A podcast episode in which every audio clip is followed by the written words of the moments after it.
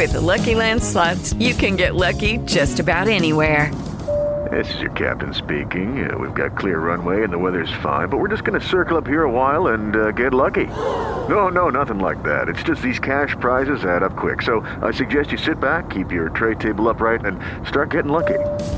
Play for free at LuckyLandSlots.com. Are you feeling lucky? No purchase necessary. Void where prohibited by law. 18 plus terms and conditions apply. See website for details. All right. What's up, YouTube? I'm Minister Derek Hallett of Sound the Trumpet Ministries, soundthetrumpetministries.com. And today we are going to do a teaching called Killing Them Softly.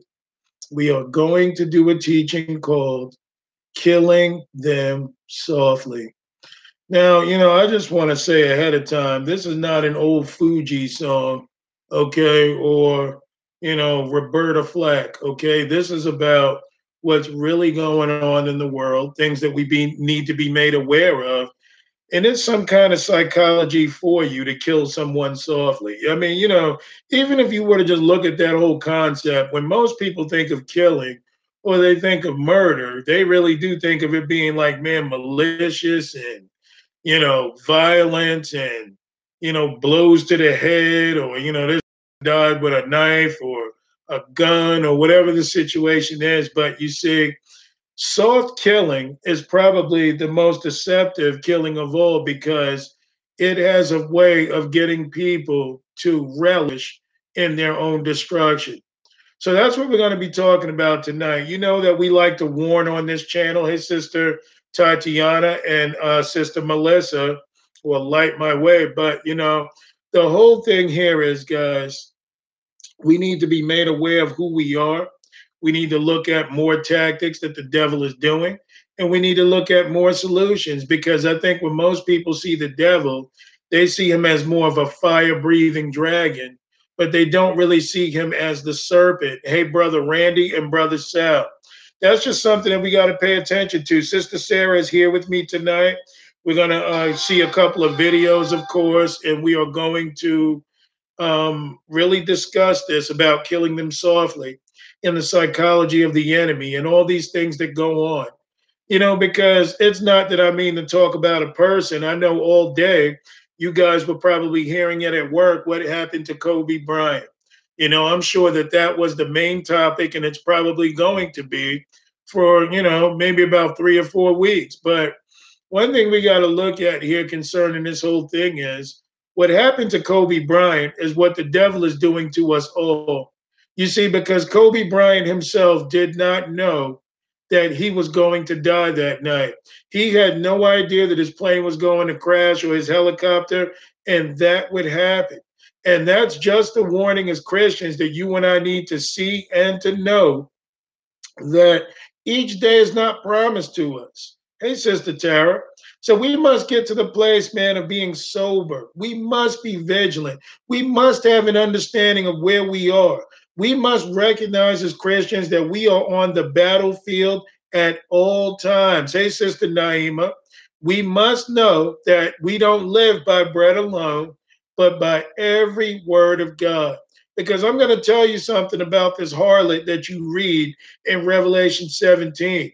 I'm going to tell you something about Lucifer, the way he looked before he fell from heaven. I'm going to tell you something about the devil and his many devices and his tricks. And it's unfortunate that the very things that he uses on people, especially the people of God, are things that they like. The devil, we must understand this one thing. Hey, brother Mark, one thing we must understand is that the devil, okay, can never entice you with things that you won't like. So just we got to look at things in our lives. We got to see the things that we're attached to, the things that we love, and how we're going to talk about tonight. And we're going to explain in detail and give countless examples of how the devil kills softly. As I said, this is not an old Fuji song. Okay, this is not Roberta Flack's song. This is the reality of what is going on in the Christian's life and the life of the unbeliever.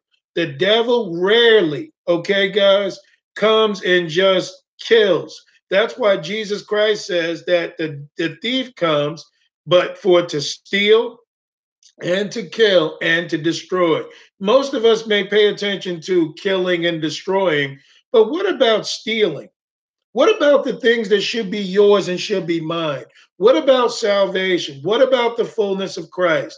And look at what the devil brings to us daily to try and take these things away from us. You see, he's a thief. Hey, Sister Tanisha, he is also a destroyer he has a way of by the time he gets done with you you'll have a feeling of worthlessness. You will lose sight of the goal in seeking after righteousness and faith and holiness. You will begin to incorporate things with god's word because you have now been seduced into believing something that that is not true. And this is why we must cling to the tree of life. We must stay with the lord. Whatever he commands us to do we better learn how to do it. We better grow in his grace and follow him in faith because Jesus Christ is everything that we have. Times are going to get so dark ahead of us, guys. We are not going to be able to know right from wrong, up from down, left from right, male from female if we let the devil have its way. The only normalcy that you and I are going to have in the future, the only thing that is going to matter the only light or inspiration that we are going to see if we want it is going to be Jesus Christ in you, which is the hope of glory. Because a lot of people look at the mind of Christ, you know, they, they look at the full armor and you'll see people do things like, you know, well, yeah, I want the helmet of salvation so that I know that I'm saved. How about that helmet protecting your mind? From all the thoughts, all the lies, all the deception that the enemy can bring at you. You see, this thing is about war. This thing is about sobering up. This thing is about wielding your weapons and wearing that armor for a purpose. I mean, think about the, the breastplate of righteousness. You and I go through this every day. Every day we might know what is right, but there is a struggle at times to do that very thing. What? Because if we stand up for righteousness, it can cost us. So, as you can see, that breastplate is a very important thing. It's a very serious thing to hang on to because you and I must be righteous no matter what bad comes our way. When you look at the shield of faith, the fiery darts of the wicked one, don't you realize that there are things that are trying to take away your faith? Don't you know that we have an accuser of the brethren? We've got a real adversary that goes before God day and night to try and tell uh, God what we're doing. He paints lies into your mind to try and make you feel unworthy. Who is God to use you after all of your filth? Those are the fiery darts of the wicked one. And we must have our feet shod with the preparation of the gospel of peace. We must learn to walk with the Lord, stand on his word, and believe it. Because you see, if we don't believe the word of God, then it doesn't become alive to us. We won't obey it. We won't search after those things in our lives. We will go after alternative sources of inspiration, which is what allows the devil to kill us softly. So, you know, I don't want to talk anymore because we got a video with G. Craig Lewis I want to play. There's some other examples of how, you know, the devil intends to kill us softly. Okay. And how many of us have been killed softly. We're going to look at all this. This is going to be a very sobering message, but it's going to be one that I do on most Monday nights to have the saints aware of the enemy's attacks so that we may act according with what God wants. If it means to kill a dream that has nothing to do with God's will in your life, then you best believe I'm going to do it not because of the fact that I want to see people sad, but I want people to wake up to the reality of the only purpose of why you are here is to be full of Christ and to do his will. I know that's not popular because a lot of people love the soft, smooth talking words of a false prophet. But I'm here to bring people back to the Bible, to the word of God.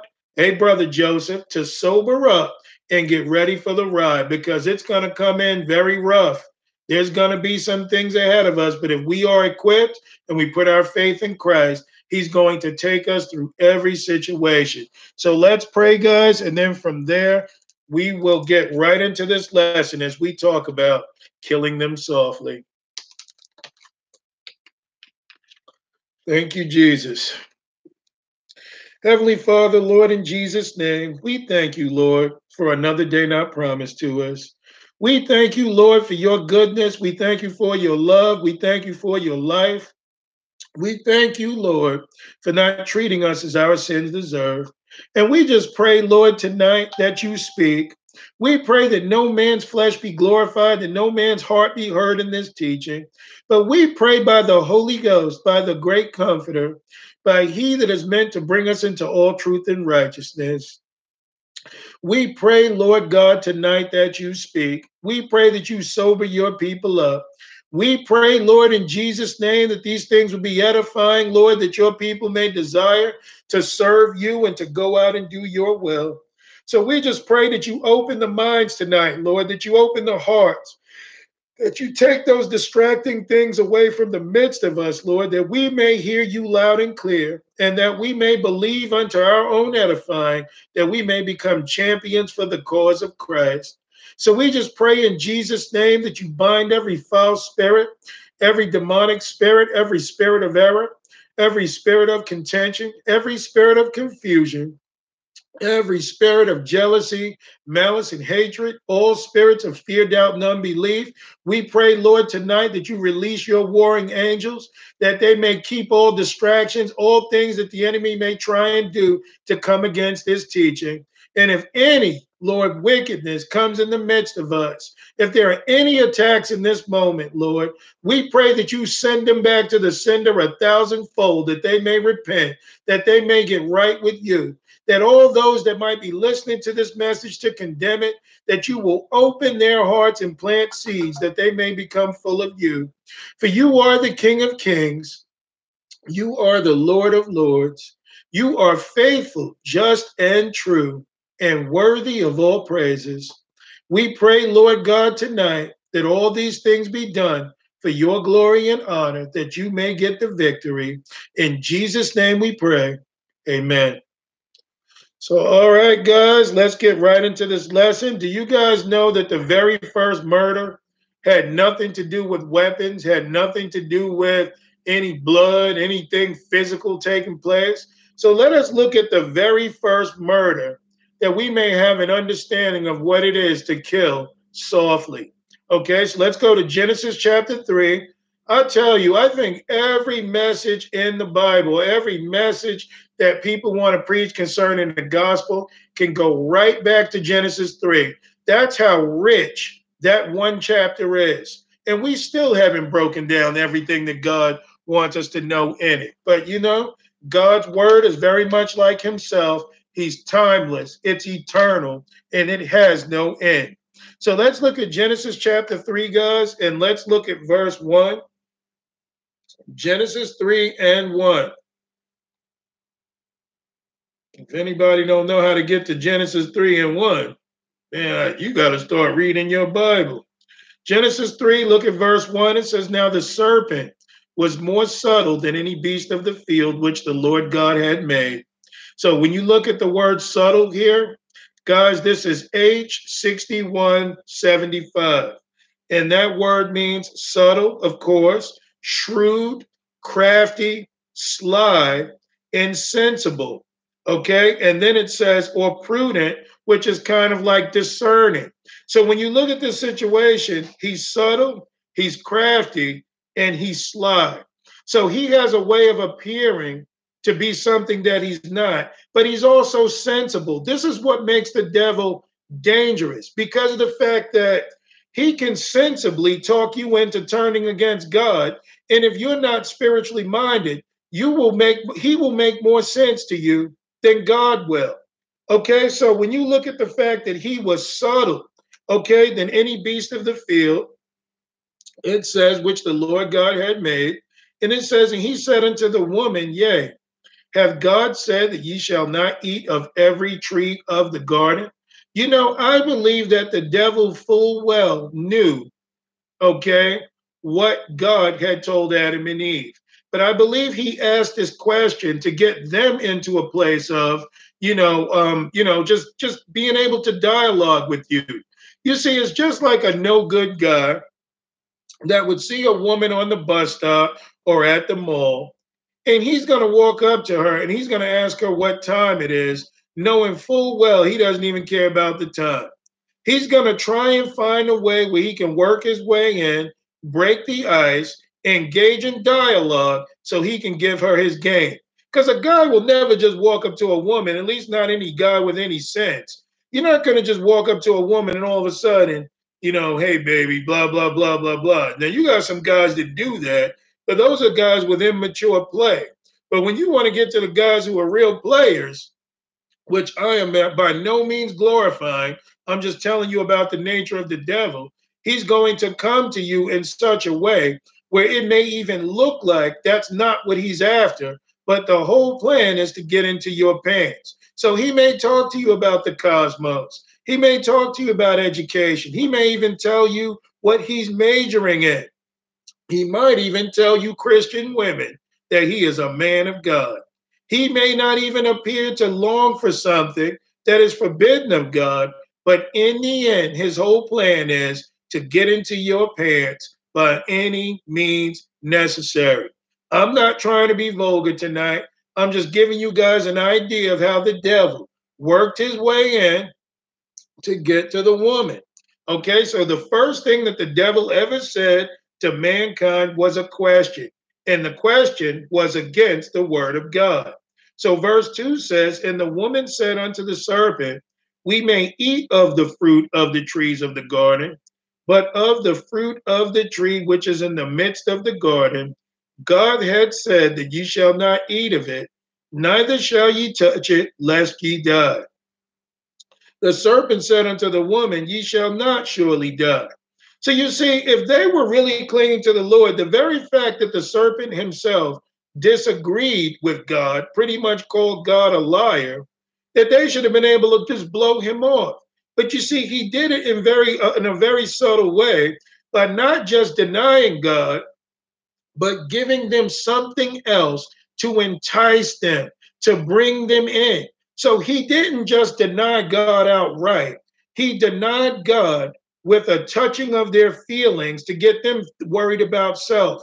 He made them self conscious to take their minds away from the truth, which is Jesus Christ, which I believe in the garden was the tree of life. So, anyway, he says, He said to the woman, Ye shall not surely die. Now, notice that was the denial. But here's the reinforcement in verse 5 For God doth know that in the day you eat thereof, then your eyes shall be opened, and ye shall be as gods, knowing good and evil. So he didn't just call God a liar, he called God a liar with the intent to seduce and say, you know what? God's trying to hold you guys back from what you really want and what you really desire. The same way unsaved people treat the word of God. When you talk to an unsaved person about forsaking the world, getting to know Jesus, forsaking their sin, to them, it sounds like the end of the world. To them, it sounds like you're trying to intrude on all their fun and you're trying to hold them captive when really what you're trying to do is set them free. So, you know, he told the woman, You be as gods, you won't die. That was the first lie.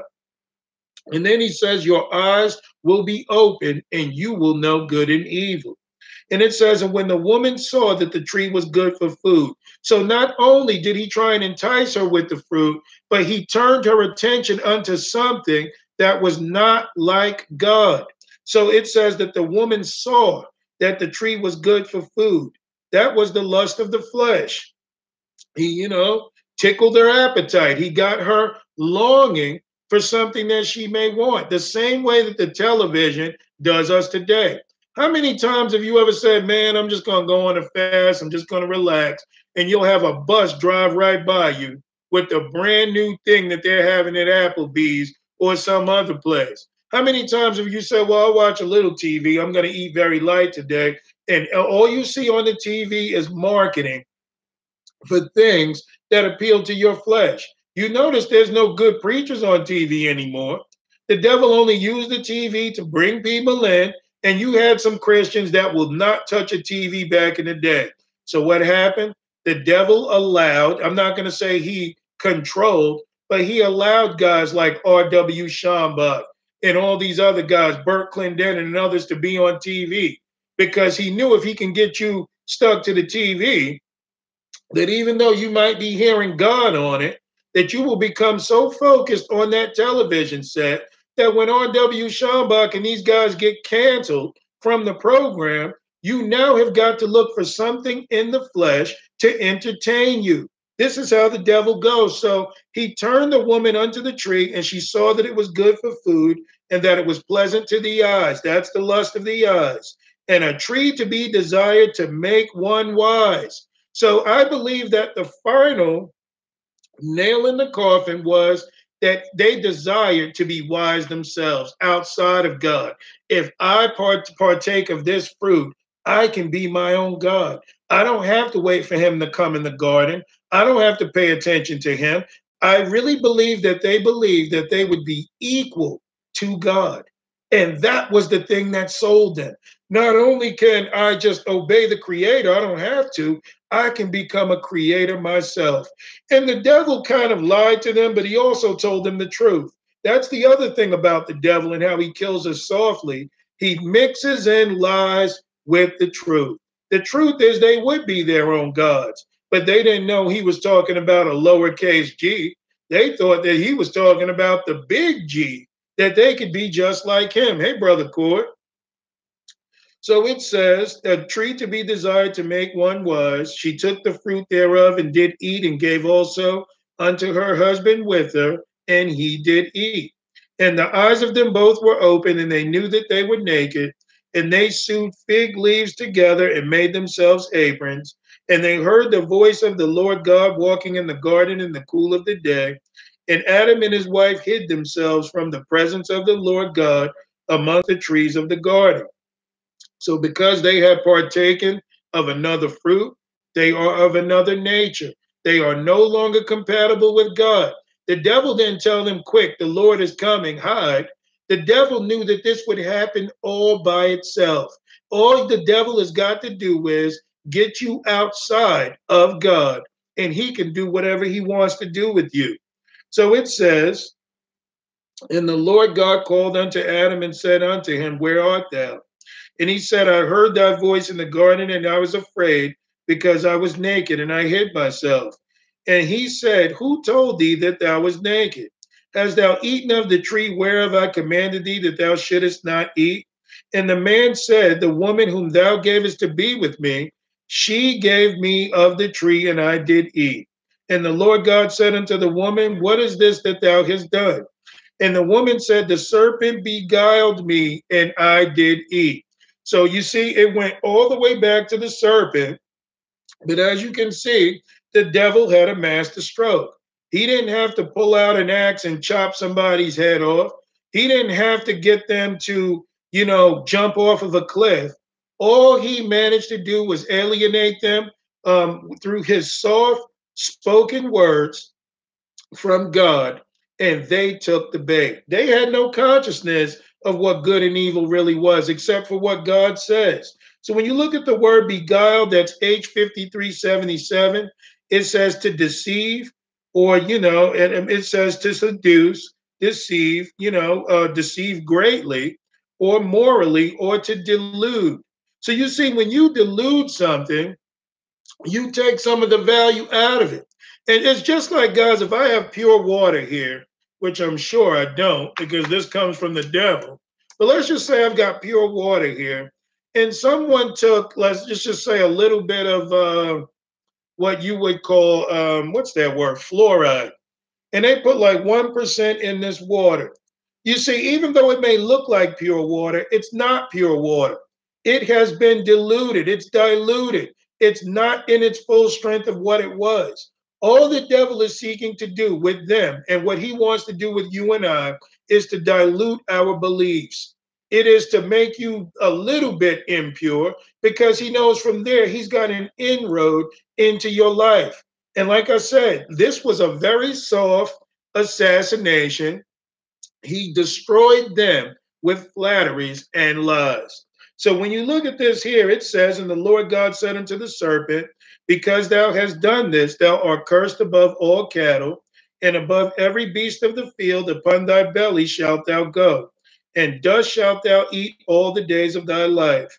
And I will put enmity between thee and the woman, and between thy seed and her seed, and it shall bruise thy head, and thou shalt bruise his heel. He says unto the woman, I will greatly multiply thy sorrow and thy conception in sorrow. Thou shalt bring forth children, and thy desire shall be to thy husband, and he shall rule over thee. And unto Adam he said, Because thou hast hearkened unto the voice of thy wife, and hast eaten of the tree of which I commanded thee, saying, Thou shalt not eat of it, cursed is the ground for thy sake. In sorrow shalt thou eat of it all the days of thy life. Thorns also and thistles shall it bring forth to thee, and thou shalt uh, eat the herb of the field. And in the sweat of thy face shalt thou eat bread, till thou uh, till thou return unto the ground. For out of it was thou taken, for dust thou art, and unto dust thou shalt return. So we must look at this, guys, and have an understanding. We tend to look at this story like, yeah, you know, it was the fruit. They ate the fruit, and because of that, man fell. You know, it could be sort of cartoonish unless you really look at this thing in its full sense. The devil killed them, he alienated them from God. They went from a place of majesty, inheriting what God gave them, unto a place of pretty much being slaves to the devil, of pretty much being, you know, I mean, man, supposed to live forever. And now you lose that because you alienated your life from God. Man, just Adam and Eve knowing, guys, think about this. They had no understanding of death. He told them that they would die, but they were meant to live forever. They had their lives planned out. They were going to fulfill God's will. But now, after the devil tricked them, after they found out they were lied to, and after they found out that this thing is irreversible, they've now got to live in condemnation and shame. And they know that one day they are going to go to a grave which God never intended for them to have, where the garden would produce for them. They now have got to work for a living. Thorns and thistles, there would be lots of fights. There would be a problem with man and his flesh. There would be sin. There would be sickness. There would be disease. Man, this is a tragic situation. But in many cases, we read it today like, you know, well, you know, that sort of happened, but, you know, no, he destroyed them. He killed them softly. He got them to be partakers of their own destruction. And you know something? He hasn't given that up. He's still doing that today. In order for the devil to get anyone to obey him, he first has to lie to them. He gives them mixed up truth, but he also seduces them into what he wants. He wouldn't be a very good devil if he wasn't a seducer. So we've got to pay attention to what's in our hearts. We've got to look at the things that we still like, and we've got to ask ourselves are these things of God or are they of the devil? Because if not, we might be, you know, contributing to our own destruction. And we may be at that place of allowing ourselves to be killed softly. So let's get right into this message. Let's go to Deuteronomy 13. No matter of fact, before we go there, let's go to Judges 16. Judges chapter 16, and we're going to look at verse 1. Thank you, Lord.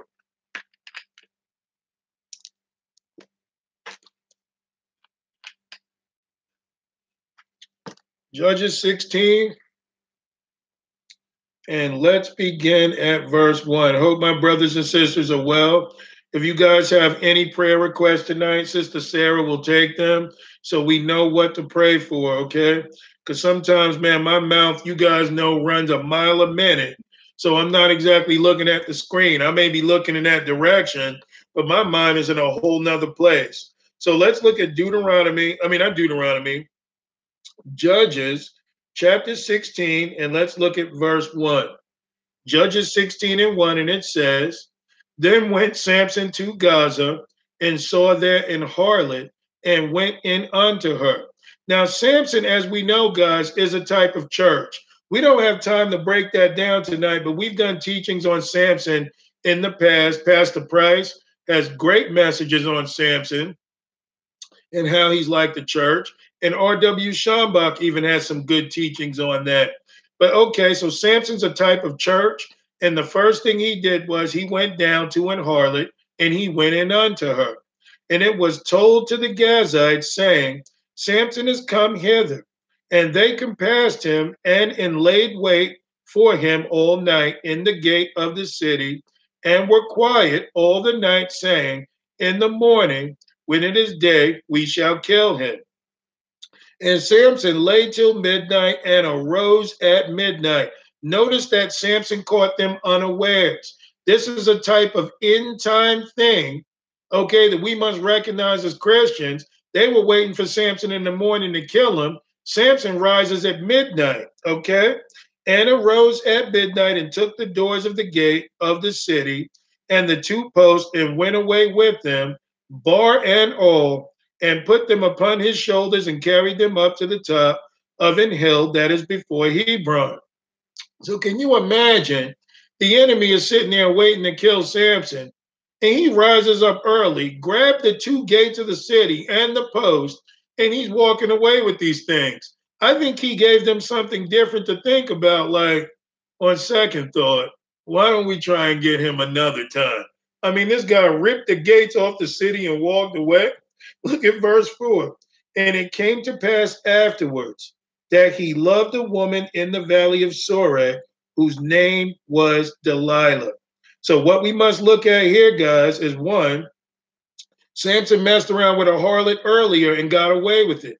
And I believe that the church was involved in harlotry at some point, and for a while, under God's grace, was getting away with it. But now you see the church as it is today, enticed, not knowing which end is up, and, and you know, has trouble with sound doctrine concerning the Lord's will. Guys, if you look at the name Delilah, Delilah means feeble. So feeble means, you know, kind of like weak, you know, not very strong, doesn't even look very tough. Okay, but look at verse 5. And the lords of the Philistines came up unto her and said unto her, Look at the first word they told, they asked her to do entice him and see wherein his great strength lieth, and by what means we may prevail against him, that we may bind him to afflict him, and we will give thee every one of us eleven hundred pieces of silver. So the first thing they wanted the harlot to do, which is what any harlot that is paid to do is going to do, is to entice him. But what did they want it for? To see where his great strength lieth. I believe that this was the very attack that the devil did to the church. But at one point, he couldn't get in the church. So then he started introducing things like, you know, volleyball courts, uh, prosperity gospel, you know, name it and claim it, you know, all these other things that had nothing to do with God. He slowly worked his way into the church. So, and Delilah said to Samson, so she didn't even question it. You know why? She was a woman of the world. Her allegiance was to the world, just like the harlot. And she said unto Samson, Tell me, I pray thee, wherein thy great strength lieth, and wherewith thou mightest be bound to afflict thee. And Samson said unto her, If they bind me with seven green withs uh, that were never dried, then shall I be weak and be as another man. Then the lords of the Philistines brought up to her seven green withs, uh, which had not been dried, and she bound him with them. Now there were men lying in wait, abiding with her in the chamber. And she said unto him, The Philistines be upon thee, Samson. And he brake the withs as a thread, and, and of, of tow is broken when it touches the fire. So his strength was not known. So notice Samson is fooling around just like Eve. She allowed the dialect of the serpent, well, she engaged the serpent in dialect, and slowly but surely her walls began to come down. This is the very way the devil deals with us in the world. But anyway, so uh, look at verse 10. Then Delilah said unto Samson, Behold, thou hast mocked me, and told me lies. Now tell me, I pray thee, wherewith thou mightest be bound. And he said unto her, If they bind me fast with new ropes that were never occupied, then shall I be weak and be as another man. Delilah therefore took new ropes and bound him therewith, and said unto him, The Philistines be upon thee, Samson. And there were liars in wait, abiding in the chamber, and he break from he break them from off his arms like a thread. So one thing we got to look at too here, guys, and understand this. As we go through our daily life, there are liars in wait.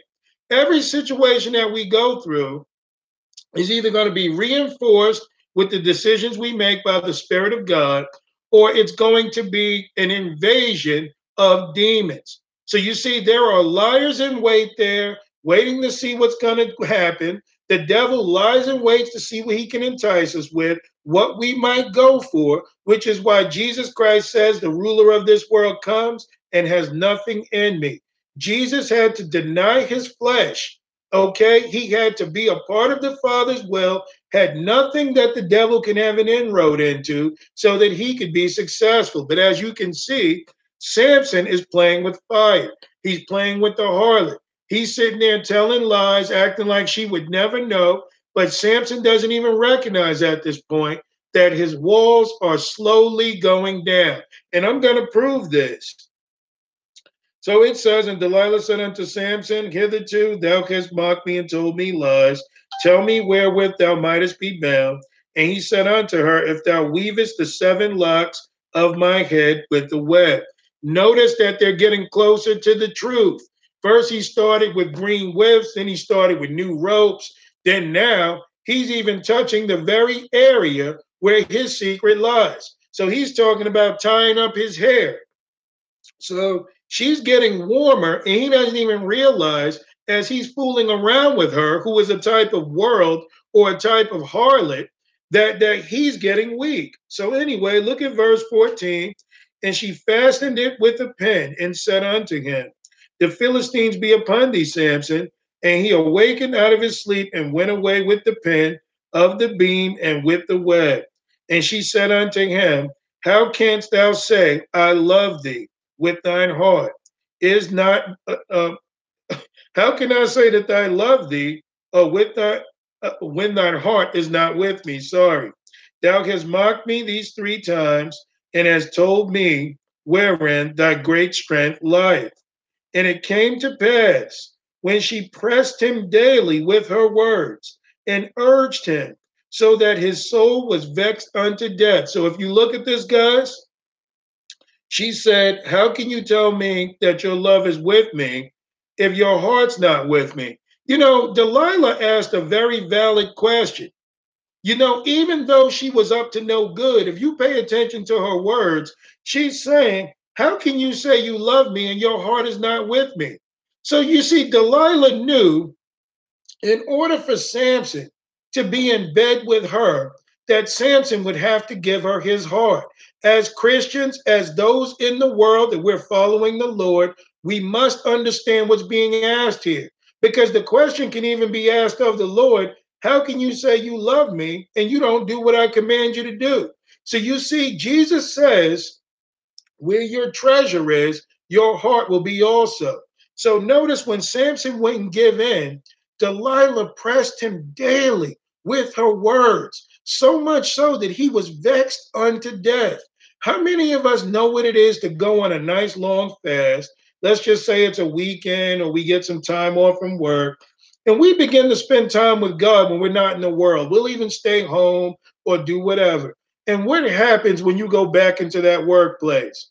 You know, day one, your soul may be vexed, but you can still kind of maintain. But after about two or three weeks of living worldly, and hearing worldly talk and listening to worldly music and worldly television programs, what eventually happens to you? You begin to not feel it as much. So you see, she vexed his soul unto death. This is what the harlot of the world does to us. If the devil sees that you don't want one thing, His job is to entice you until he has found something that you might be willing to compromise. So look at this. So she vexed him unto death that he told her all his heart and said unto her, There have not come a razor upon mine head, for I have been a Nazarite unto God from my mother's womb. Ooh, excuse me. If I be shaven, then my strength will go from me, and I shall become weak and be like any other man. This is the devil's sole desire to vex us to place where if he can take away our anointing, if he can alienate us from the life of God and God's headship, that we will be just like any other man. And when Delilah saw that he had told her all his heart, she sent and called for the lords of the Philistines, saying, Come up this once, for he hath shewed me all his heart. Then the lords of the Philistines came up unto her and brought money in their hand, and she made him sleep. So, as you can see, guys, she didn't just, you know, tell them to come and get him. She sent him to sleep. She killed him softly. She probably ran her fingers through her hair. She probably let him smell her perfume. She probably said, Oh, Samson, Samson, I love you for telling me all your heart.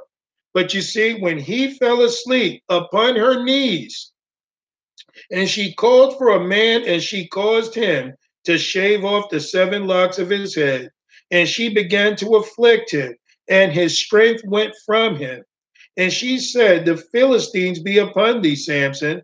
And he awoke out of his sleep and said, I will go out as at any other time uh, before and shake myself. And he wist not that the Lord was departed from him. Here's another tragic story of a man that didn't even realize throughout the day that he was being afflicted of this harlot, that he was being killed softly because his strength was still with him. But he didn't know that this last encounter, once he had fully given his heart over to the harlot, that his anointing would be clipped. And he just thought he was going to get up and shake himself. He thought that he could read his Bible at any time. He thought that he could pray for an anointing at any time.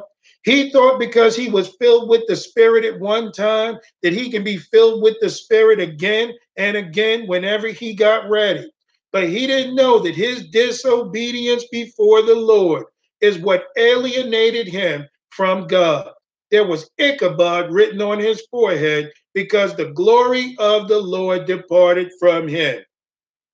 This wasn't done in a fashion where you could say, you know, they jumped Samson and beat him down and clipped his hair. No, he had a beautiful harlot because the devil doesn't use anything ugly to run his fingers through her, you know, her fingers through his hair. And, you know, I love you, Samson. And before you knew it, Samson lost his anointing with the Lord. It says, and look at verse 21 but the Philistines took him and put out his eyes and brought him down to Gaza and bound him with fetters and brass, which is a type of flesh and sin. And he did grind in the prison house. This is very much what we're doing today, guys. Our eyes are put out so we can't tell right from wrong. We are covered in the flesh with brass and with fetters bound by sin because we refuse to give everything over to the Lord that he may sanctify us and set us free. You know why? Because our heart is our hooked, our hearts are hooked to these things which make them impossible for them to abandon us or for us to throw them out. We need circumcision in the heart. We need a fresh perspective.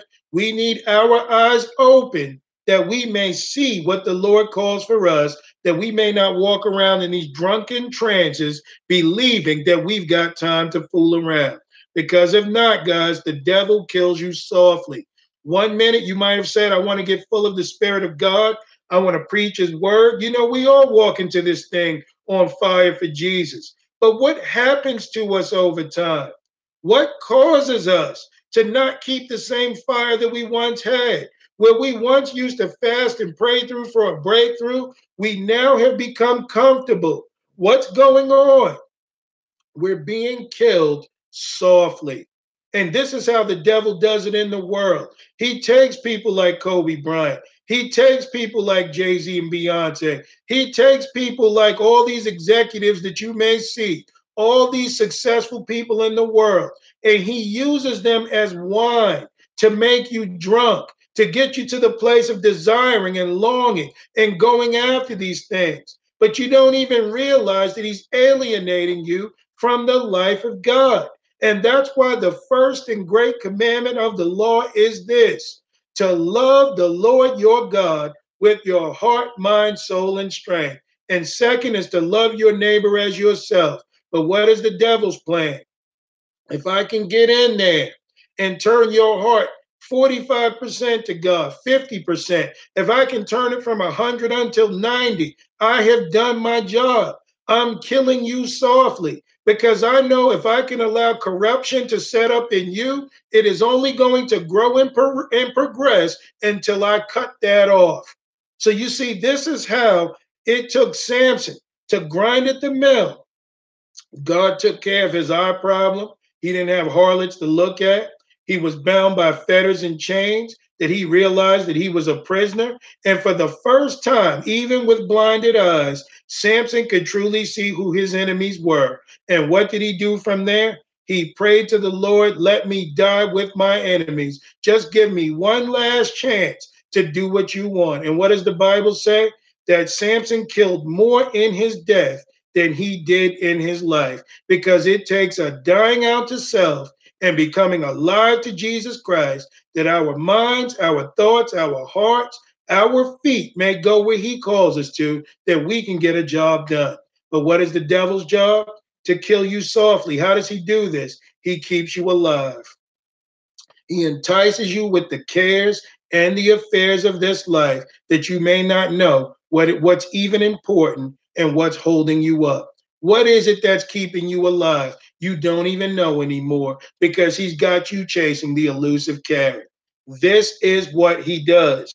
So I'm going to play a quick video, okay, of um, G. Craig Lewis, all right, that has something really interesting to say, which I think is going to be critical because the devil, he uses the radio, he uses TV, he uses all these things to destroy men.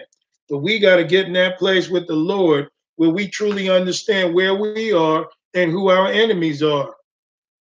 Because if you're following the Lord, you know, the devil can't kill you because you know that Christ is your source of life. So let me get this ready, guys.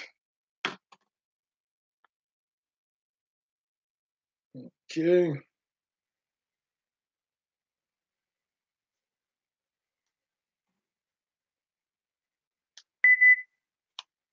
All right.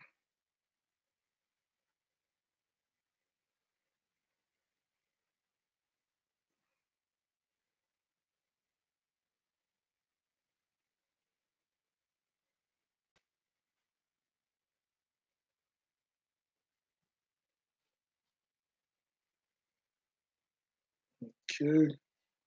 But yeah, gotta do this. Uh, it's all good. That's why I wanted the thing on. Turn that a little bit just to see, just a little. Now it's blurry. Turn it back. There you go. Okay.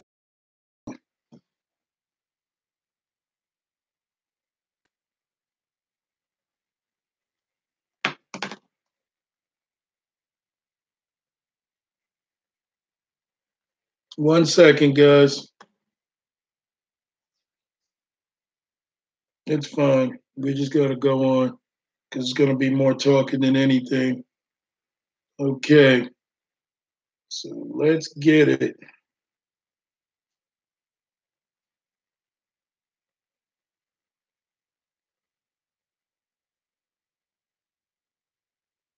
Okay, this is G. Craig Lewis, and it says uh, this is called The Devil Demands a Sacrifice.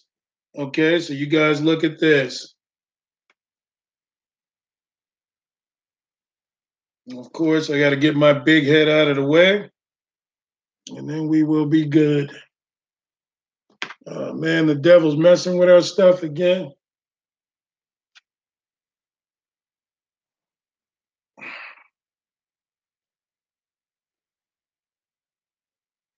Okay, there we go. All right, so I'm going to play this real quick. Here it is.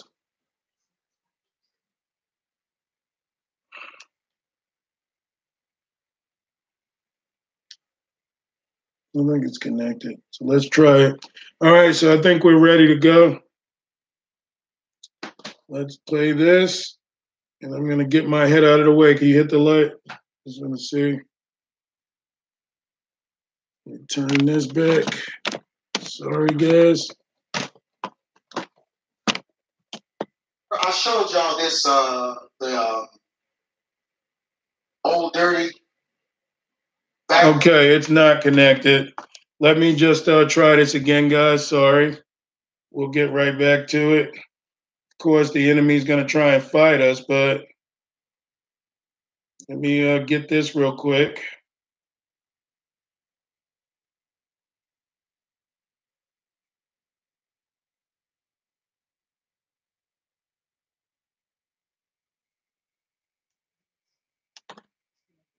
Okay, here we go. Now we're good.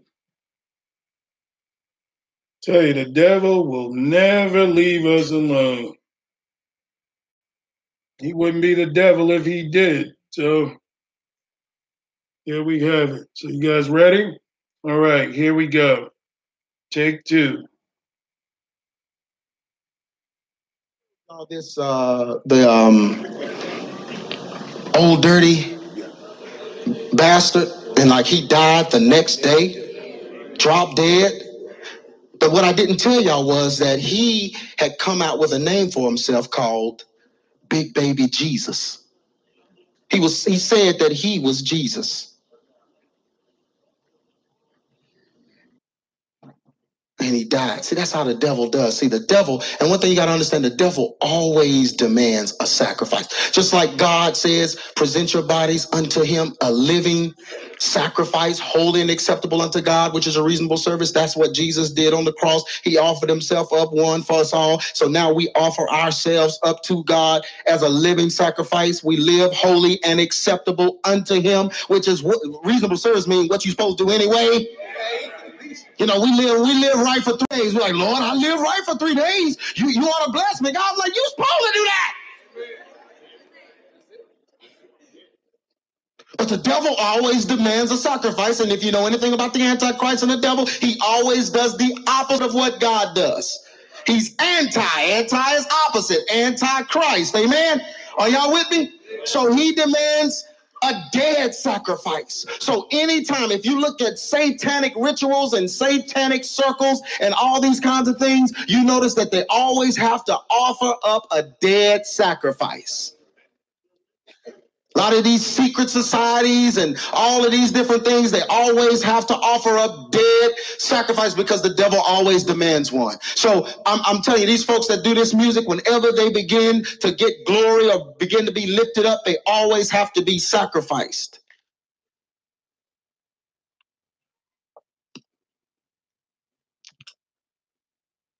He always demands a sacrifice. Tupac Shakur, remember, height of his career. Biggie Smalls, who was coming out with a clothing line called 666. Yeah. But he always demands a sacrifice. They always have to be offered up. That's Aaliyah, and she got into some uh, things. I'm, I'm, let's talk about this for a minute. So one thing you got to realize is Whenever you are serving the enemy, whenever you are glorifying the enemy or bringing attention to the enemy, he always demands a sacrifice. Now, we talked about the yada, the tongue, and how you can speak things into existence and prophesy on yourself. Y'all can't read these words, but I'm, I'm going to read them to you. Biggie Small, this was this was a song he put out right before He died. He said, as I grab the Glock, put it to your headpiece, one in the chamber, the safety's off release, straight to your dome homes. I want to see cabbage. Biggie Smalls, the savage, doing your brain cells much damage. I'm ready to die, and nobody can save me. Blank the world, blank my moms and my girl. My life is played out like a Jheri curl. I'm ready to die. Tupac, right before he died, came out with this song. I see death around the corner. The pressure's getting to me. I no longer trust my homies. Them phonies tried to do me. Smoking too much weed got me paranoid, stressed. Pack a gat in my vest under my clothes when I dress. There's Here's hoping I die the way I live, straight thugging, hugging my trigger for all them niggas that was bugging. And even if I die young, who cares? All I got was mean mugs and cold stares. I can't give up, although I'm hopeless. I think my mind's gone. All I can do is get my grind on. Death is around the corner. See, these brothers, right before they died, that's how serious this thing is. And one thing I know a lot of you know Christians like horror movies and they like to watch demons and junk on TV and horror movies, but they don't understand there is an element to the horror movies of America that nobody wants to talk about, and that is every time a movie that depicts horror in this nation celebrates it. Every time a movie like that is made, somebody directly starring in it or directly related to a star in it has to die. That's right. right. Research it every time.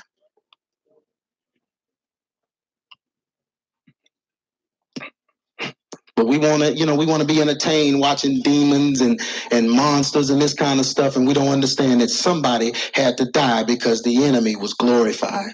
There was a sacrificial ceremony involved. Mrs. Aaliyah Sad situation. Beautiful young girl. But they got her to play this part in this movie called Queen of the Damned. She played Akasha, who was supposed to be the head of all vampires. When she was working on this movie, she began to realize that she was just like Akasha. She says, I play Akasha, who is the queen and the first original vampire. She said, That's me. It's a good part. I've been working with my coach. I work with him all the time. And I've been working extra hard to prepare for this and get comfortable with what she's all about so I can do it the right way. Then she says, I'm a night person. So I guess you could say I kind of have the part in me anyway. I'm a bit of a vampire for real. I like the dark. I like the night. So I really don't have to take it to the extreme of sleeping in coffins. Sad. Sad. And then a plane went down and they found her in you know shrubberies i think it went down in a swamp she was covered in brush and and you know snakes and whatever's in a swamp and she had just shot prior to that a video where she was depicting herself in that same situation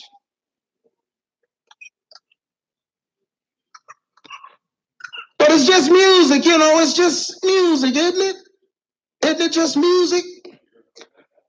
Brother Craig? That's what they want to say, isn't it? Isn't it? I mean, isn't it just music?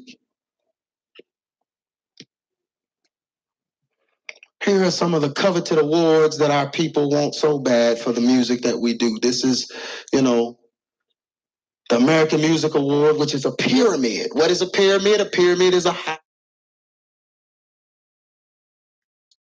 Okay.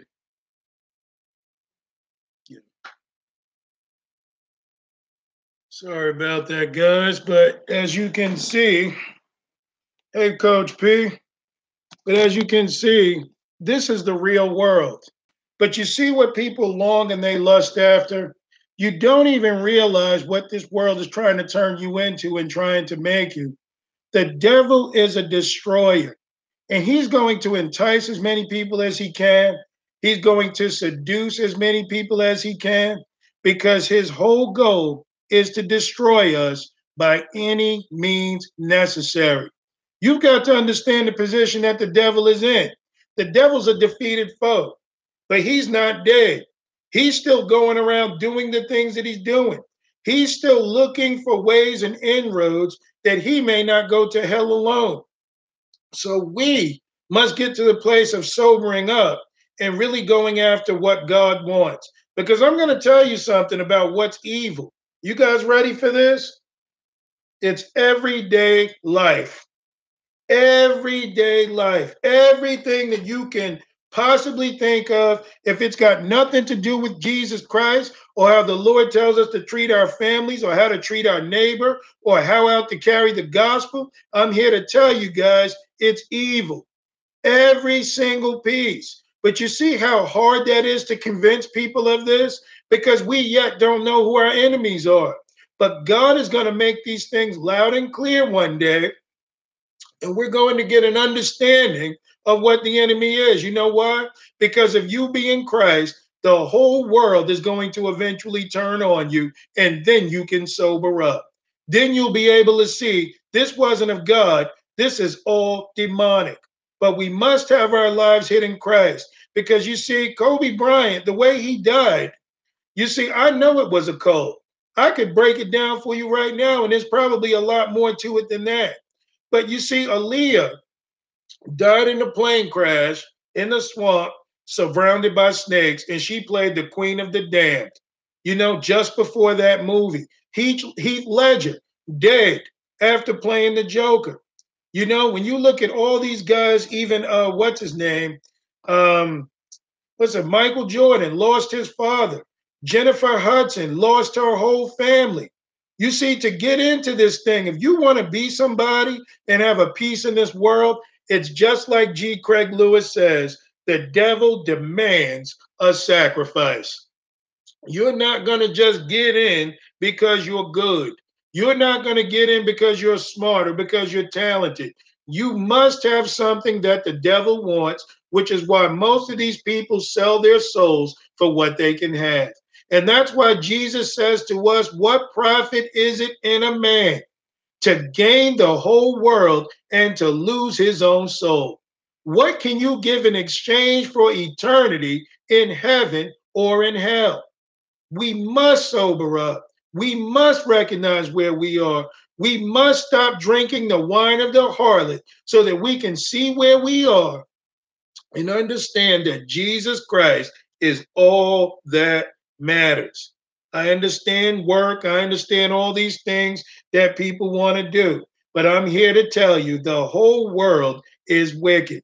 Let's go to Isaiah chapter 30. I want to make a couple of points there. And then I'm going to read an article with you that you guys will be able to, um, I think you're going to find interesting too. So let's look at Isaiah chapter 30 because this is a similar situation to what the children of Israel were dealing with and what we're dealing with today. Killing them softly. You know, they glorify that life in Hollywood. They glorify the professional careers that people can have in this world. But this whole thing, man, if you knew how nasty and knew how vicious it was, if you knew the true purpose behind even the job that you got now, man, you would want to run for the hills and serve the Lord with everything you've got. Every piece, I don't care if you're talking medical world, you know, uh, police officers. I mean, they're even telling people, which is why I encourage some people, you know, to not go in the military. I'm not going to lie. I did say that.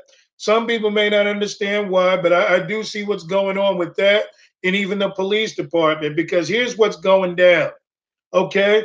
They're asking military and police officers or those in law enforcement would you fire on American citizens if called to? And in order to get the job, guess what you've got to say? They've got big plans for this world and everything in it. But you see, they make everything look like just a career just a life, just a way to go out and do what you need to do. I'm here to tell you every single piece belongs to the devil. Every piece. I'm not saying I get it. You got to go and do what you got to do, but that's why you pray to the Lord and see what He wants you to do because every single piece belongs to the enemy. You know, the American soldiers are going to have such problems. They're going to think that they're fighting for America and this thing is going to be so jacked up that they don't even realize half of the soldiers are not even American soldiers. It's going to be so corrupted from the inside out that it's going to bring chaos when we decide to defend America. I'm telling you, man, I'm telling you what I know through research and what's going on. Look at Isaiah 30, guys, and look at verse 1.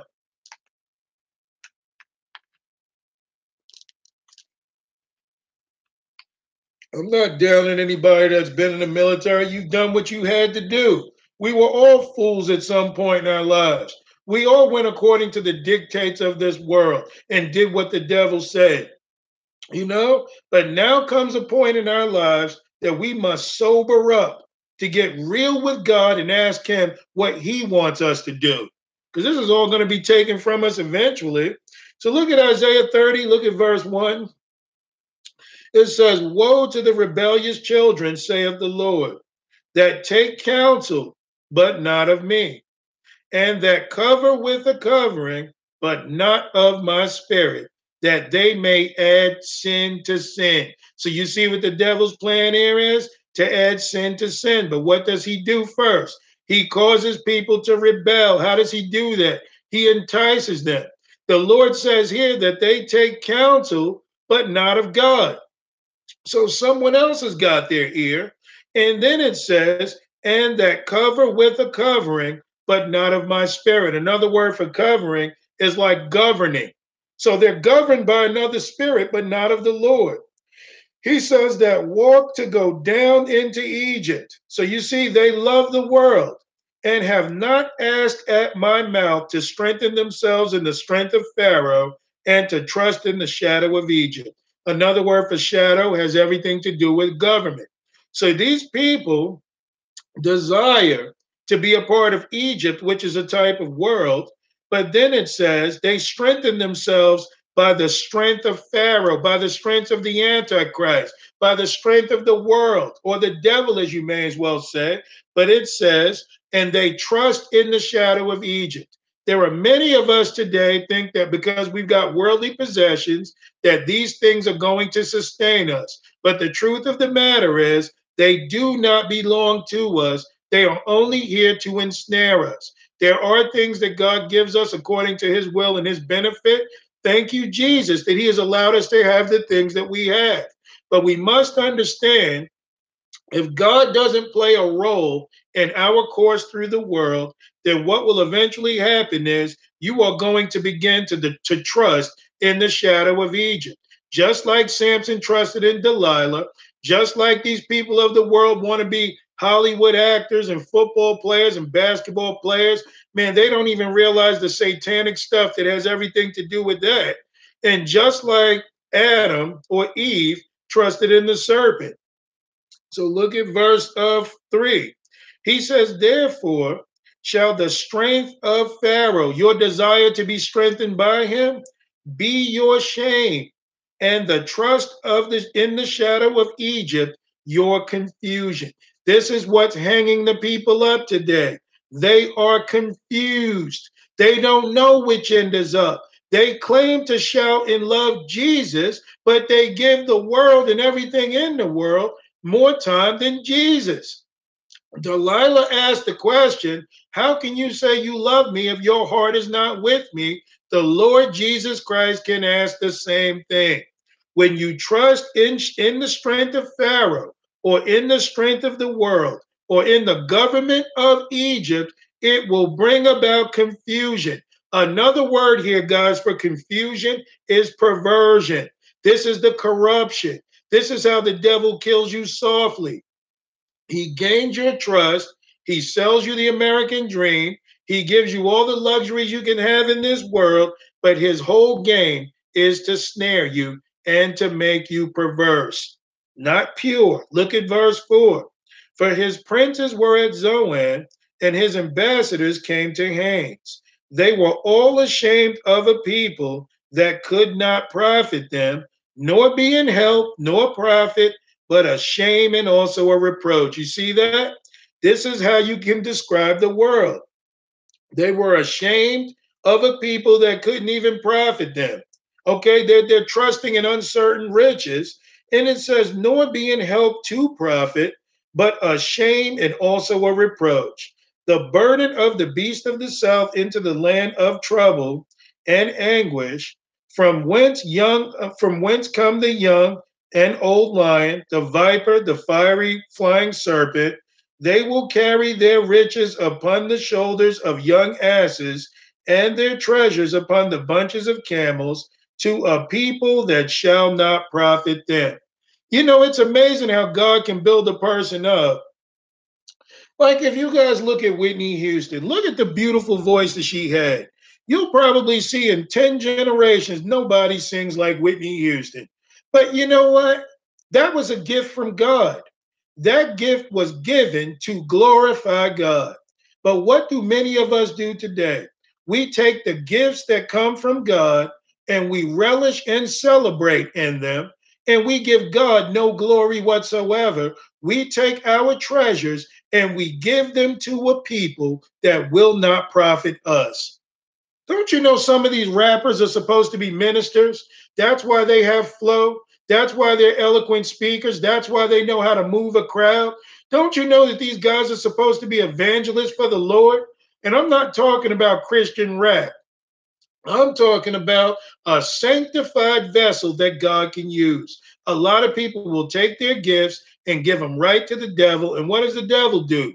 After he's done glorified you, put you on a pedestal, he chews you up and spits you out. He's got to devalue you. You've got to get on somebody's desk or the or the director's couch and prove yourself to be a worthy commodity. Once he has defiled you, used you up, once you're no longer pretty, once no women are seeking after you anymore, okay, now it's time to throw you away because I've made my millions. You want to know what the devil said to Kobe Bryant? Who gave you the right to retire and enjoy a family? I made you rich. I gave you what you had. I put your name in the paper. I gave you everything that a man could wish for, but my whole goal was that you would defile yourself, destroy others, and not give your life to God. So when Kobe gets to a place in his life after doing the Hail Satan signs, you know these things, doing that over and over, Kobe thought that he was going to retire. I'm not mocking him, guys. This is a sad story. But you see, Kobe thought he was going to retire new baby on the way, and enjoy life. But Kobe did not realize that he was being killed softly. Four years ago, there's a video I dare not play on here because I know they're going to hit me for copyright garbage. Okay. But the whole point is there's a video of Kobe Bryant four years ago on this cartoon. I can't remember the episode or what the series was about, but he died in a, um, in a helicopter accident and the name of that episode was called End of Days. So instead of worrying about that, you better be worrying about what the devil's trying to show you next. Because you see, his death may have triggered something that the devil means to get the ball in, ro- in motion in 2020. It says that upon his death in this cartoon, that this was called the end of days and people would have to learn how to survive while we're mourning over the death of Kobe Bryant, you know, while we are praying for his family, which, you know, we're supposed to do, we don't even realize that the devil's best trick is yet to come. He's killing us softly, guys. People are going around wearing jerseys to honor Kobe Bryant when we had a Lord and Savior, Jesus Christ, that died for us 2,000 years ago, suffered unimaginable hurt, took our sin to the cross in our place. Okay? Died, was buried, and resurrected. Endured what no man could endure for you and I. And here we are celebrating Kobe Bryant. Man, we better get ourselves in gear and we better get our hearts where they need to be because Jesus Christ is all that matters. Pray for his family, guys. But I'm here to tell you that that is the best that the devil can do. He will take you once he's glorified himself through you, he chews you up, he spits you out, and he throws you in the garbage. But God intends to rule with his bride, which is why we must be faithful. But the devil, he'll use a, a, a harlot or he'll use a person like the devil uses a harlot. You know, he'll have his fun with her, but after that, I got nothing to do with you. These are not words of hate. These are words, even though some are mourning over Bryant, you better look at all these other people in Hollywood that need to be saved. We better be, you know, trying to send warnings to those that this is what the devil's going to do. Why? All for the sake of winning souls. That's love. So they take their gifts and they give them to the devil. So look at verse 7 For the Egyptians shall help in vain. What are the Egyptians in this case? Worldly people. If you go to the world for help, the world will help in vain. What does that mean? They will help in an empty sort of way. What good is it, guys, if I find my career, get promoted to be CEO of my own private company, have my own building, my own office, make six figures or seven figures, however that works out. And then when I am done, I will go to hell. This is what Jesus was talking about. This is how the devil kills you softly. He makes you believe that some things are so important when really they are not important at all. We must give our hearts back. So the Egyptians will help in vain and to no purpose. Therefore have I cried concerning this. Their strength is to sit still. Now go, write it before them in a table, and note it in a book, that it may be for the time to come forever and ever. So, what was this? This was a warning. This was a warning for all those who put their trust in other things, who live the worldly life outside of the confines of God. He asked for these things to be written in a book for a time to come forever and ever. That this is a rebellious people. Look at what they are lying children, children that will not hear the law of the Lord, which say to the seers, say to the pastors, say to the ministers, say to the watchmen, say to those who are, are promoting the word of God and how to live. They say to the seers, see not and they say to the prophets and to the prophets, prophesy not unto us right things. Don't tell us the right thing to do. Don't speak to me of holiness. Don't tell me that this world is wicked. And speak unto us smooth things. Prophesy deceits. Tell me lies. You know, people want me to say at the end of this message, guys, it was all a joke. Go back and live your lives do what you need to do and enjoy. You know, that was just something to get you guys thinking. And, you know, I was just playing. No, I'm not just playing. I'm not going to lie to the people. I'm going to tell people the truth because your eternal soul is in jeopardy. Don't let the devil kill you softly. You better sober up because the wine of the harlot is strong. I want to know the truth. Look at verse 11. Get you out of the way, turn aside out of the path, cause the Holy One of Israel to cease from before us. That's what they said. Get rid of God.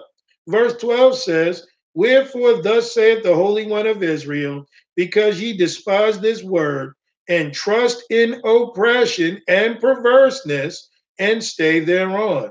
Therefore, this iniquity shall be to you as a breach, ready to fall, swelling out in a high wall, whose breaking cometh suddenly at an instant. And that's what happened to Kobe Bryant. You see, there was a, a breach all of a sudden, swelling out, and a wall that fell down and cometh, it cometh in an instant. That's why we must be in Christ. Because if you're out there in the world, the devil can pick you off. I promise you that Kobe Bryant did not know earlier that day or when he woke up that morning with his daughter that he was going to be killed. You better get to know the Lord. You know, uh, so anyway, he says, and he shall break it as a breaking of a of a potter's vessel that is broken in pieces. He shall not spare, so that there shall not be found in the bursting of a sherd uh, uh, to take fire from the hearth, uh, or to take water withal out of the pit. For thus saith the Lord God, the Holy One of Israel, in returning and rest shall ye be saved. In quietness and in confidence shall be your strength, and ye would not. So God gave them everything that they would need, but they chose to be rebellious because they enjoyed the things of Egypt. Now, you know that the children of Israel never just went into captivity like that. Usually they served other gods, they found good times with the heathen, and what happened? The heathen became their gods and decided to ensnare them. This is what the world wants to do to you, but you must put your trust in the Lord because the Bible says that you shall know the truth and the truth shall make you free. Whom the Son has set free is free indeed. And you're going to find a lot of religious people out there, guys, that are going to be talking about this Kobe Bryant thing. But I'm going to tell you something about those people. They don't give a hoot about Kobe Bryant or his soul. They're just looking for the latest thing in the media to post up so that they can increase their views with the death of someone who should have known Christ.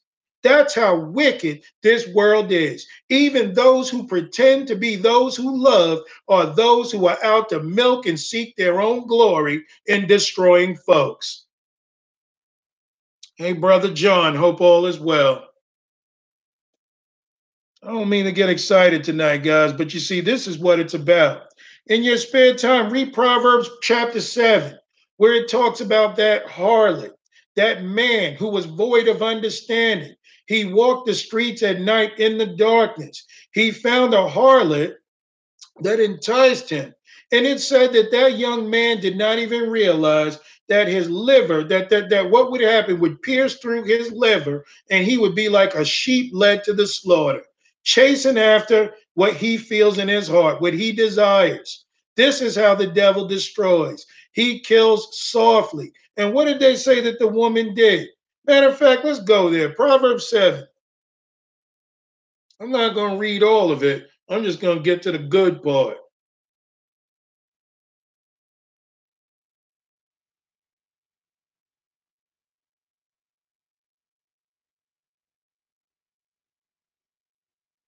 Let's look at verse 7. Proverbs 7 and 7. Now let's look at 5. He says to, to hearken unto, you know, wisdom should be your kinswoman, right? Or, or your sister. God's wisdom should be one with you. He says, For at the window of my house I looked out, I looked through my casement and beheld among the simple ones, of, of those who don't know too much, I discerned among the youths a young man void of understanding. You see how the devil tries to get you young? Passing through the street near her corner, and he went the way to her house in the twilight, in the evening, in the black and dark night. And behold, there met him a woman with the attire of an harlot and subtle, subtle of heart. What does subtle mean? Soft, sensual, you know, uh, crafty, so it says that she was wearing the attire of a harlot. Why was she wearing the attire of a harlot? Because you see, if you can't market what you have, nobody's going to be interested. This is why the devil has women dressed the way that they dress today skirts up to their tonsils, cleavage showing, all of this. Why? All for attention, all to seek after a man, all to, to market their bodies like they're some commodity. So you see, the devil will use anything he can to entice. So she's subtle of heart. But it says she is loud and stubborn. Her feet abide not in her house. Now is she without, now in the streets, and lieth in wait at every corner. So she's a predator. And it says, So she caught him and kissed him, and with an impudent face said unto him, I have peace offerings. Look how the devil comes, guys, in peace with me this day. Have I paid my vows?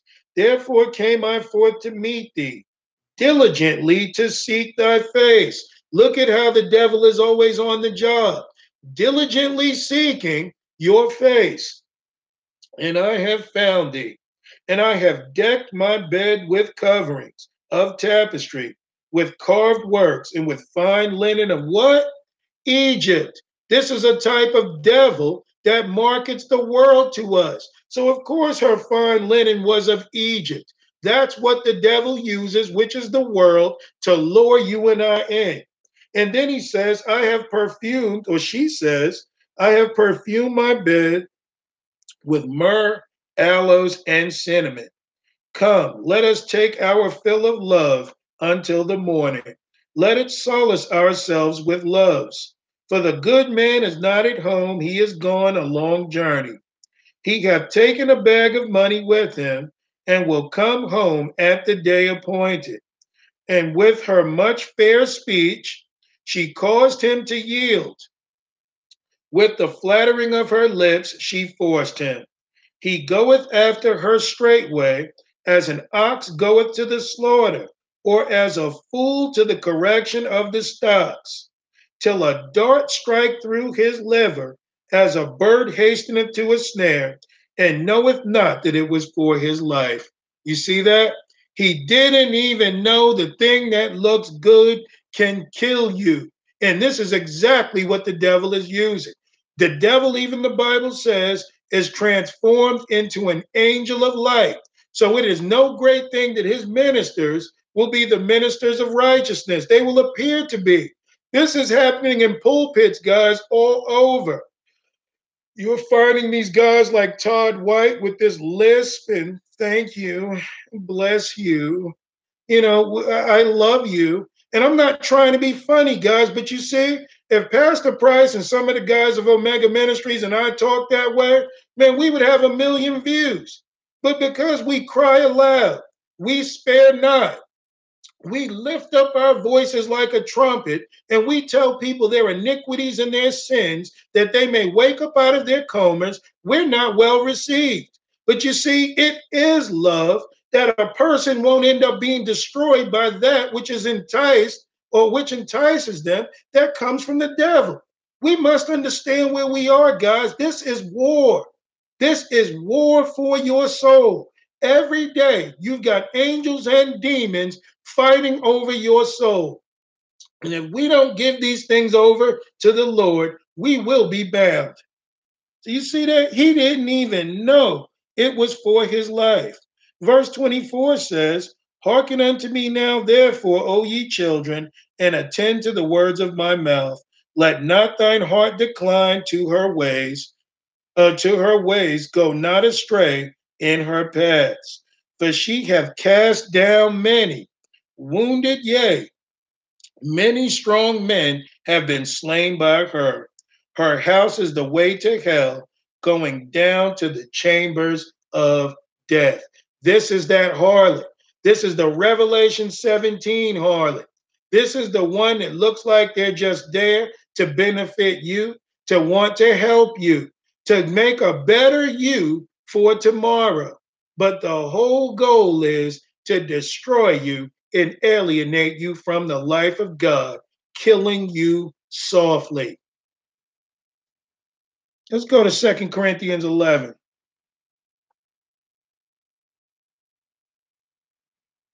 I'm telling you, man, a lot of people have been deceived with this garbage. With that love you, love, love, love doctrine. It's a pack of lies. Love is never void of truth. Look at Second Corinthians 11. Look at verse 1. He says, Would to God ye could bear with me a little in my folly, and indeed bear with me. For I am jealous over you with godly jealousy, the same way we feel about you guys. Man, you know, they say to pay attention to those people in Romans 13 that tell you all the things Omega Ministries and what, what I'm saying. And Sister Sarah and others are saying, Brother Sal. Why? Because they watch for your soul. So Paul is jealous over the Corinthians with godly jealousy. He says, For I have espoused you to one husband, that I may present you a chaste virgin to Christ. So, what is Paul doing? He's trying to turn people to be chaste virgins. He's watching over them like a man would watch over his daughter from all the low life men that are out there in the street. He would want his daughter to marry a righteous man. He would look at all these guys and see if they're good enough for his kid. This is exactly the way Paul is working. But look at what he says in verse 3 But I fear lest by any means, as the serpent beguiled Eve through his subtlety, there's that word again, so that your mind should be corrupted from the simplicity that is in Christ. You see, that the devil comes with very soft, subtle words, giving half truths. So what? So your minds could be corrupted from the simplicity which is in Christ. Creflo Dollar doesn't yell and scream. TD Jakes don't yell and scream. Joel Osteen gives you that smile looking like the Joker trying to get you to get involved in what they want. What do these people want? To destroy you. So you see, they corrupt the mind through their softness, through their subtlety. So look at this. So he beguiled Eve, he tricked her through his subtlety. So your mind should be corrupted from the simplicity that is in Christ. So, what allures people away from the gospel? Something that you want in the flesh. And that's why I love what Pastor Price said that the way that you can tell the devil, one thing all demons and devils have in common, they never talk to you about eternal life. Their job is to tell you about the gospel, but they'll introduce you to doing it in the here and now. And that's why the Bible says if you have hope only in this life in Christ Jesus, you are of all men most miserable because we ought to be heavenly minded. But the devil will tell you we need the Lord Jesus Christ. We need souls saved. And then he'll turn around and say to you, let's make America great again.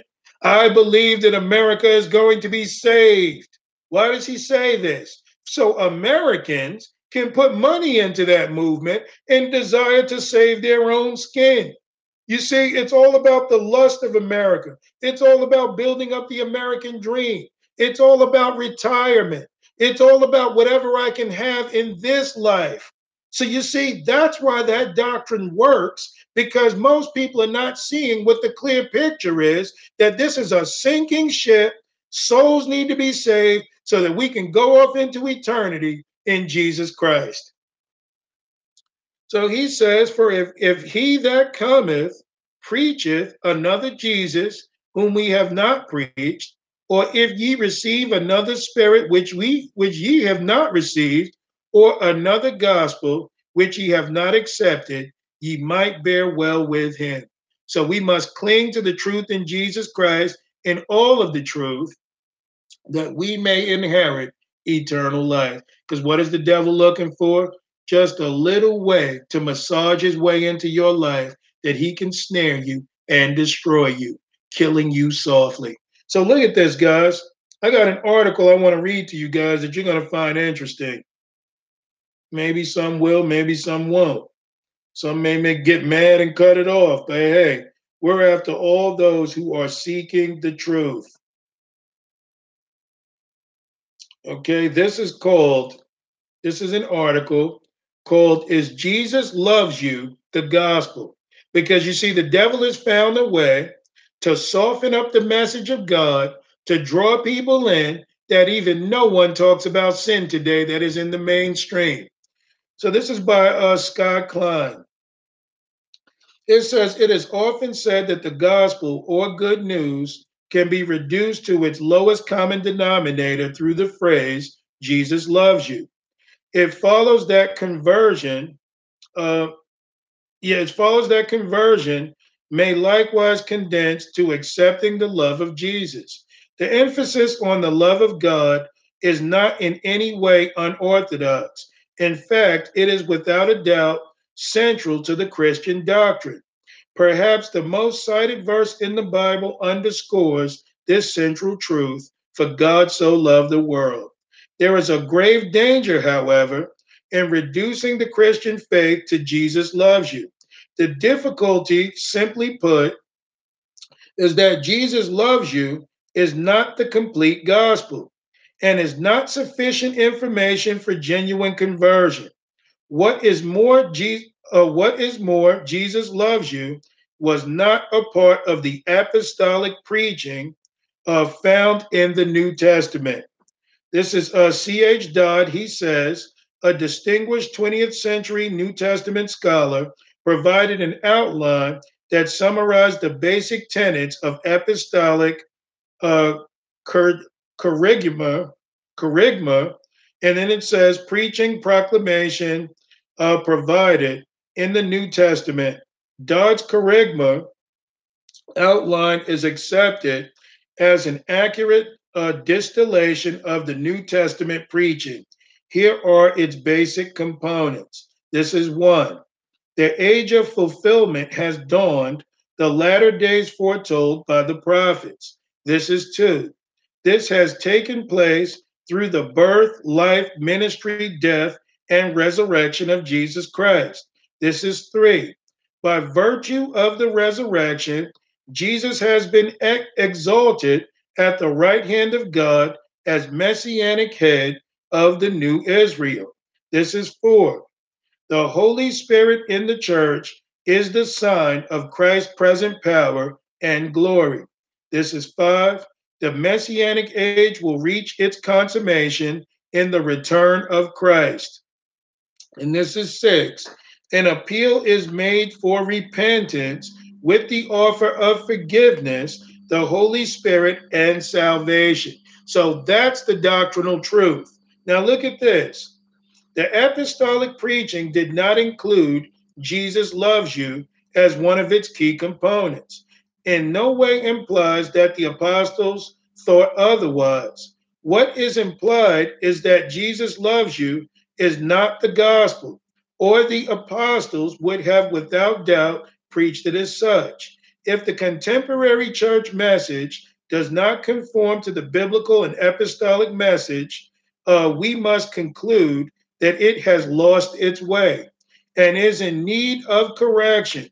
It may be difficult for some to reach the same conclusion regarding the Jesus loves you message. How could this beautiful phrase be a distortion of the apostolic message? Let's examine why Jesus loves you, presented in isolation, is in a dire need of correction. This is one. The love and mercy of God can only be understood correctly when the foundation of the righteousness of God, mankind's sin, depravity, and corresponding condemnation has been meticulously laid. Without this prior conviction, the mercy and love of God is meaningless and devoid of power. Only when a person understands his guilt and corresponding damnation through the meditation of the Holy Spirit, or mediation, sorry, of the Holy Spirit, is he ready to conceive of God's offer of forgiveness through the uh, substitutionary death of his Son? Put another way, uh, to saturate the mind with grace and love before the work of the Spirit exposes one's absolute hopeless condition is to start at the wrong end of the story. On the other hand, when a person's heart is convinced uh, of his utter depravity, his stench before a holy God, and learns of God's wrath upon him, then and only then does the offer of love and mercy find a true home in his heart. It says, Imagine how many people would volunteer for surgery if they had no knowledge of their illness. A surgeon would be hard pressed to find patients for surgery if he didn't first provide evidence of, um, of an affliction.